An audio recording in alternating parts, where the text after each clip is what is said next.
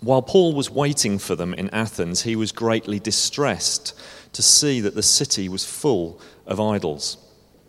So he reasoned in the synagogue with the Jews and the God fearing Greeks, as well as in the marketplace, day by day with those who happened to be there. A group of Epicurean and Stoic philosophers began to dispute with him. Some of them asked, What is this babbler trying to say? Others remarked, He seems to be advocating foreign gods. They said this because Paul was preaching the good news about Jesus and the resurrection. Then they took him and brought him to a meeting of the Areopagus, where they said to him, May we know what this new teaching is that you're presenting? You're bringing some strange ideas to our ears, and we want to know what they mean. All the Athenians and the foreigners who lived there spent their time doing nothing but talking about and listening to the latest ideas. Paul then stood up in the meeting of the Areopagus and said, Men of Athens, I see that in every way you are very religious. For as I walked around and looked carefully at your objects of worship, I even found an altar with this inscription To an unknown God. Now, what you worship as something unknown, I am going to proclaim to you. The God who made the world and everything in it is the Lord of heaven and earth and does not live in temples built by hands. And he's not served by human hands as if he needed anything, because he himself gives all men life and breath and everything else. From one man he made every nation of men, and they should inhabit the whole earth. And he determined the time set for them and the exact places where they should live. God did this so that men would seek him and perhaps reach out for him and find him though he's not far from each one of us. For in him we live and move and have our being. As some of your own poets have said, we are his offspring. Therefore, since we are God's offspring, we should not think that the divine being is like gold or silver or stone, an image made by man's design and skill. In the past, God overlooked such ignorance, but now he commands all people everywhere to repent, for he has set a day when he will judge the world with justice by the man he has appointed. He has given proof of this to all men by raising him from the dead. When they heard about the resurrection of the dead, some of them sneered, but others said, We want to hear you again on this subject. At that, Paul left the council. A few men became followers of Paul and believed. Among them was Dionysius, a member of the Areopagus, also a woman named Damaris, and a number of others. And this is the word of the Lord. Thanks, Thanks be, be, to, God. to God. Thanks, John. Do keep that open in front of you. We're going to have a look at uh, this uh, conversation, uh, this speech that uh, Paul gives as he's in Athens. I wonder if you can remember the last time that you arrived somewhere that you had never been before, uh, that you had some time in a different culture, a different place. I think the most memorable time for me, the most distinctive time for me, was the very first time I went to Northern Ireland. Um, I had uh, met my wife to be, Catherine, um, when we were both at university um, in England. And we went over one bank holiday weekend. It was quite a significant weekend because we were going over to tell partly to tell her parents that we'd got engaged after just eight weeks. Um, and um, it was all fine. It was 23 and a half, 24 years ago, so it obviously worked out fine. But it was a bit of a shock to everybody's system. So my, you know, I, was all slightly on edge anyway. And we arrived in Northern Ireland, a place that I assumed I knew, not because I'd been there before, but because it's, hey, it's Northern Ireland. It's all part of the, you know, same country. And it was so different. There were things that I just had my sort of eyes out on stalks. In particular, and bear in mind this is 24 years ago, um, were the joint army police patrols. You had white Land Rovers, armoured Land Rovers with people with guns hanging out the back. There were uh, roadblocks in the road where you had to you know, hand over your ID. Um, there were regular um, sort of uh, bomb alerts and times when if you'd be in a shop and suddenly it would all be, everybody would be evacuated. It was a different world from what I was used to. Whereas for Catherine, she was quite surprised that I was surprised. This is what she'd grown up with. um, she just knew it like the back of her hand. It wasn't odd or strange. When you walk into somewhere new, you see things with fresh eyes. The question is, how are you going to react? Um, Paul arrives in Athens. He's never been there before, it's brand new for him. And we're told that as he was walking around Athens, verse 16, he was greatly distressed. Now, actually, that word uh, that gets translated into English, greatly distressed, is far stronger in the original language. It has something to do with, it really expresses a sense of your guts being absolutely sort of twisted up with distress, with trauma, with angst. He sees this city full of idols. A city that, I mean, if you think in tourist terms, absolutely the place that you'd want to visit, especially in the ancient world. Athens, maybe not a big city in terms of people, but huge in its worldwide influence in terms of the classics, in terms of philosophy and writing and the arts and architecture. And he walks around and he sees it with these fresh eyes, and his guts are absolutely twisted up. Why? Because the city is full of idols. He has this good news of Jesus. We were seeing last week how he was in another part of the ancient world uh, talking to fellow Jews like himself, wanting to tell them about Jesus.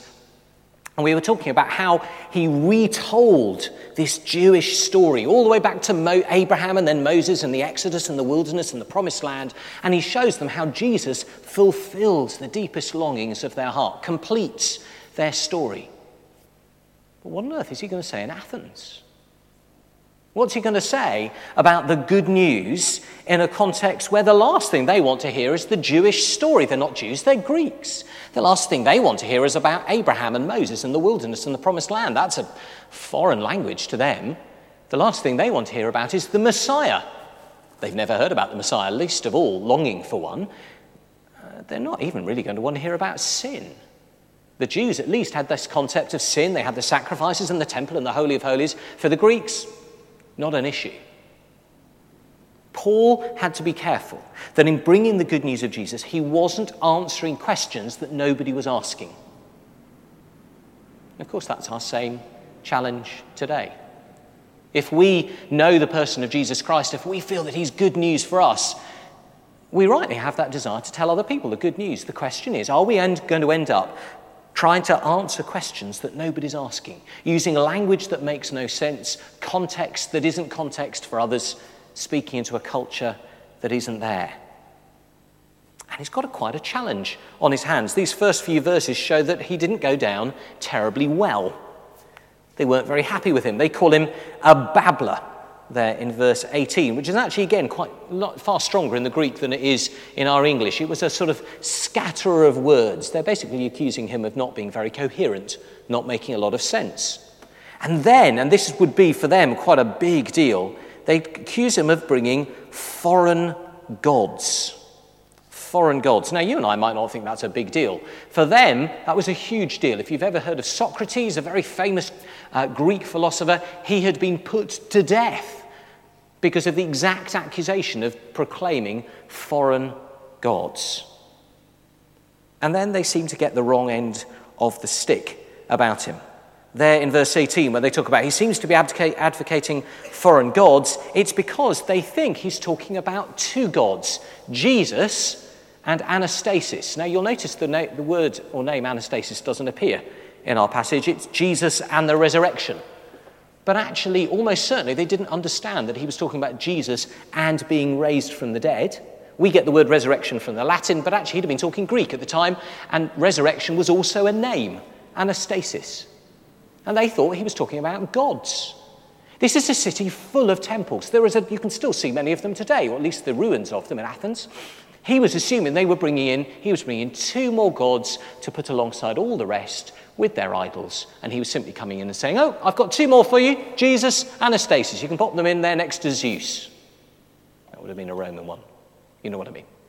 Piling them in there amongst all the rest. The question is, how is he going to speak to them about the good news? How is he going to speak in a way which is relevant? How is he going to speak in a way that they will hear and they will listen? It's the same challenge for us today.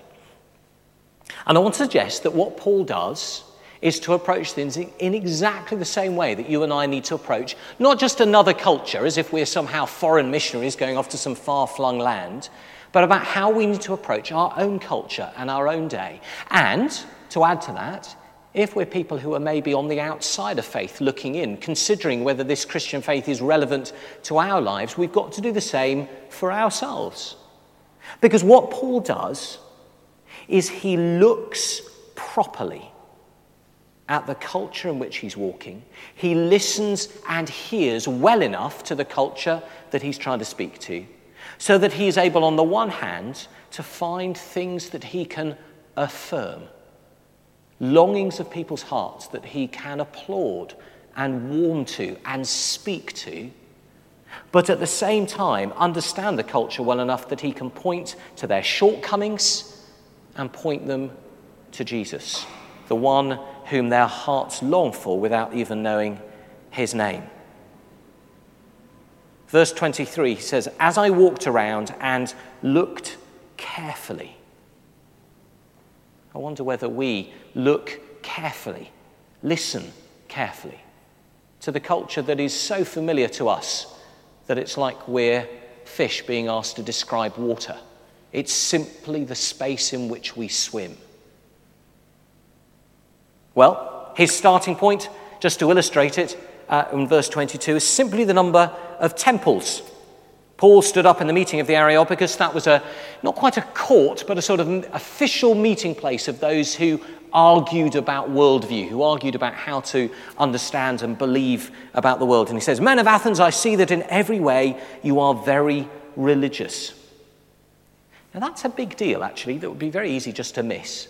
Here is a man who, when he arrives in Athens, we're told, is so knocked sideways by the number of temples that his guts are in knots. He is absolutely just traumatized by the number of temples. Why? Well, because he was a good Jewish man. He'd been brought up since, since the age dot to believe that the most important thing that you could possibly believe about anything was that there is only one God, and you shall have no idols of even him, let alone any other so called gods. And yet, here he is able to stand up in front of the Areopagus and say, Not, you're a terrible pagan heathen bunch, you're all going to hell. What he actually says is, I've looked carefully. I see you are a really religious group of people. He starts in a good place. He starts by affirming the desire of their hearts to worship. Every human being has that desire, whether they know it or not, to worship and be part of something bigger than themselves. But then he immediately, in verse 23, goes on to the first of three little moments, each of which we could spend a lot of time on, but we're not going to spend much time on any of them, where he picks out a little group in the crowd. In Greek society, there were very definite people groups who believed very particular things. And in particular, in this little speech, he picks out the, the people who belonged to something called the Academy, he picked out the Epicureans and he picked out the Stoics. Now, honestly and truly, it does not matter at all if you know lots about any of those or if you've never heard about them at all. Literally, in just a minute or two, we can see, we're going to be able to see how Paul, who did understand those philosophies, is able to say, on the one hand, yeah, this thing you believe, I can go with that. That's a real longing, that's a real desire, that's a good thing. But, he's able to say in each case, it doesn't go far enough, or it leads you down the dead end. The person you really need to meet is Jesus. The first bunch are the people that were called members of the academy. They are what we'd call in our days agnostics, those people who simply want to say about God, we don't know. Now, you can have two different sorts of agnostics. There are agnostics who, in my mind, are the consistent ones who say, not only don't we know, we don't know whether we could know. Bear with me for a moment. I think there's an inconsistent agnosticism that, that, doesn't just say we don't know about God, but I'm absolutely sure we cannot know about God. In other words, I'm agnostic, but I'm absolutely sure in my agnosticism. That's a sort of fundamentalist agnosticism that doesn't quite work. Not only don't I know about God, but you can't possibly tell me because nobody can know. Well, they were more like that, and that's why they had this temple to an unknown God. They looked at all these other temples and they rather looked down their noses at them and they said, Well, you can't possibly know. You can't possibly imagine that you've got them all taped. There could be lots of gods out there you don't know about. So we're going to have a temple to an unknown God. They'd have been delighted to hear Paul saying that. Their ears would have pricked up, their hearts would have been open. And then he says, That which you worship as something unknown, I am going to proclaim to you. In other words, I'm really glad you're open hearted. I'm really glad you're religious. I'm really glad you recognize that this isn't enough. But that which you worship as unknown, I am going to proclaim to you as known. Verse 26, he moves on to the Epicureans. They were a bunch of philosophers and believers who did believe that there were gods, but believed that you could not possibly know, nor were you meant to know these gods because they were far off in a god-like existence, and that we on earth had to live an Epicurean life of living out a good life, a life full of virtues, a life of values. So they'd like this next bit that Paul says, verse 24 the God who made the world and everything in it is, not, is, is the Lord of heaven and earth and does not live in temples made by hands. The Epicureans would have been clapping him at that point. Good stuff, absolutely. Ridiculous behavior, believing that you can go into a temple and meet with God. But, but, verse 27 God did this so that people would seek him and perhaps reach out for him and find him. Though he is not far from each one of us. In other words, he's able to affirm their sense that actually it's ridiculous to imagine that God lives in a house, that we can create a place that somehow contains God. He's the Lord of heaven and earth. He's made us, we're his creatures. But, says Paul, he's made us so that we can seek him. He's made us so that we can know him. Yes, but. Yes, but. And finally, the Stoics. Stoics are a bit harder to both understand and explain, but fundamentally they believed really that everything was God and that God was everything. That if you looked at the stuff of creation and if you looked at one another, there was God. And so they'd have loved him quoting some of the Greek poets. He quotes a Greek poet, does Paul, at the end of verse, in, in verse 28 For in him we live and move and have our being, and we are his offspring. Again, the Stoics would have been clapping Paul at this point. Yeah, absolutely. He's all around us, he's all within us. He's closer to us than breathing. Fantastic. But there's a problem with believing that God is everything and everything is God, and that is that there is no sense of what in Christian terms we would call sin. That means those things about us that we know are selfish. I always say that sin is best understood by being remembered to be a little word with I in the middle of it. It's those attitudes of our heart and those actions that we do that simply have me first. None of us respect that. None of us think that's a good thing. Selfishness is that most fundamentally wrong of human life. And Paul wants to say to them if you simply believe everything's God and God is everything, you can never say to anyone, that's wrong. And that's why he then points them onwards to judgment. Verse 30 In the past, God overlooked such ignorance, but now he commands all people everywhere to repent, for he has set a day when he will judge the world. How do you know all this? They'd have been saying to Paul. How can you turn to the academy, to the Epicureans, to the Stoics, and say, yes, but? Where does this but come from? How can you know that we haven't got the whole? How can you know that there is something beyond, something better? And for Paul, it's all about Jesus. Verse 31 He has set a day when he will judge the world with justice by the man, that's Jesus, he is appointed. He has given proof of this by raising him from the dead. If you get a chance, take 10 minutes to sit down and read Acts 13, his speech to the Jewish synagogue, and Acts 17, his speech to the Areopagus. Same Paul, same Jesus, same good news. You could not find two more different speeches. Why? Because the context is different, the culture is different, the story is different, the longings in people's hearts are different. He listens and he looks well enough to be able to say yes to those things that are going to lead people to Jesus, but to those things that don't take people far enough or that hold people back. I wonder how we would do that in our own culture today. Yes, but. Now, I can leave you to do that in your own lives. I want to give you one worked example, a brief one, a sketchy one, one you may not even agree with. Um, I was watching a bit of Glastonbury last night. I've, I've, decided that at the age of 47, I'm probably old enough to go to Glastonbury now. Um, and um, keep trying to persuade my family that it would be fine. Um, but for now, but for now, I'm going to do the properly middle-aged thing and watch bits of it on TV. And um, I don't know whether any of you watched Foo Fighters last night at all. Yeah, I'm glad to see there's a few. Thank you. Oh, that's good. That's good. I'm delighted to hear it. Okay, there was a moment. Um, I, actually, they're not particularly a, a, my sort of music, but they are remarkable performers um, and, and, have a passion and a verve and a life to them that is enviable. Um, makes me tired just watching them. But there, is a, there was a moment, in, I only saw about 10 minutes, but there was a moment in their set where I think quite unexpectedly to them, the whole crowd are singing. Um, I mean, there are, I don't know how many people are in the crowd at that particular stage. I mean, it is thousands upon thousands, just a sea of humanity um, out ahead of them. And there is a moment where the whole crowd are singing and they stop singing and playing on the stage. And the lead singer of Foo Fighters, whose name has just gone out of my head, Dave Grohl, thank you so much. I'm very impressed how many of you know that.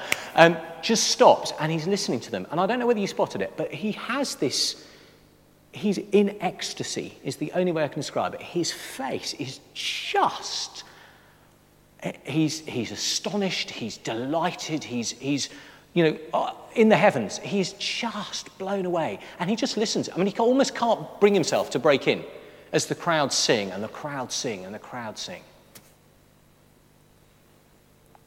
I wonder why people go and want to be part of something like that. Actually, the moment I even say that, the answer is so obvious. Well, why wouldn't you want to be part of something like that? Here is a place in which the power of music, the possibility of joy, the strength of belonging, the awesome sense of being part of something bigger than ourselves, the opportunity to express joy and belonging and common humanity in total freedom and abandon.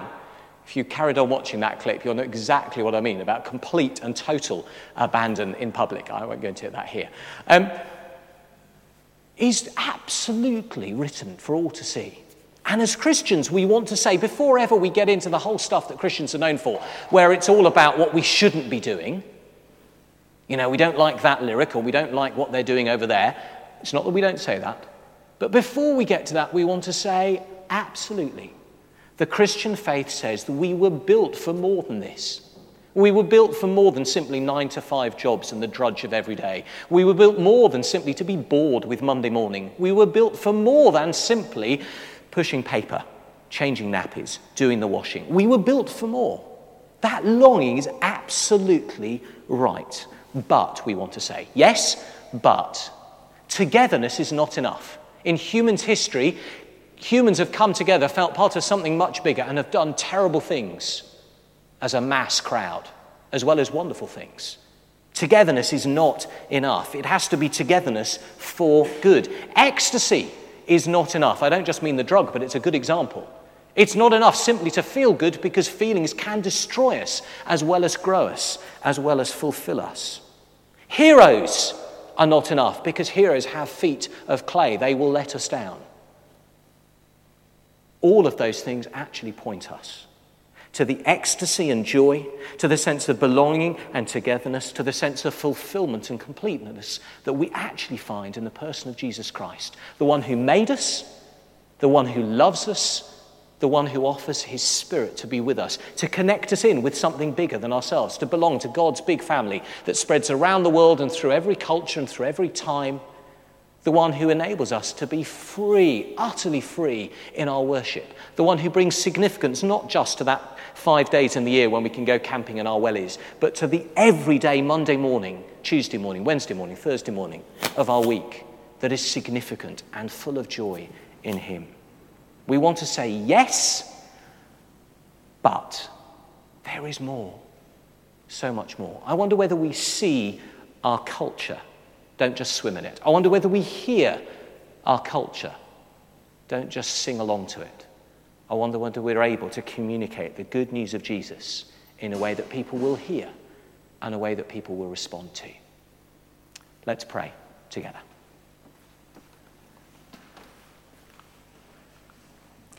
Jesus, thank you for the example of Paul. Thank you that even though he was appalled by what he saw, distressed by all these temples and idols, thank you that he, he was able to step into that culture for long enough to speak affirmation of what was right and good and appropriate, to really understand the longings of people's hearts and to point people to you, Jesus. We thank you for the joy that we find in you. We thank you for the life of your Spirit at work in us. We thank you that our Monday through Friday through Saturday lives of working and family and friendships and community are as important to you as our Sunday worship. We thank you that we found in Jesus the one who answers the longings that are deep inside us.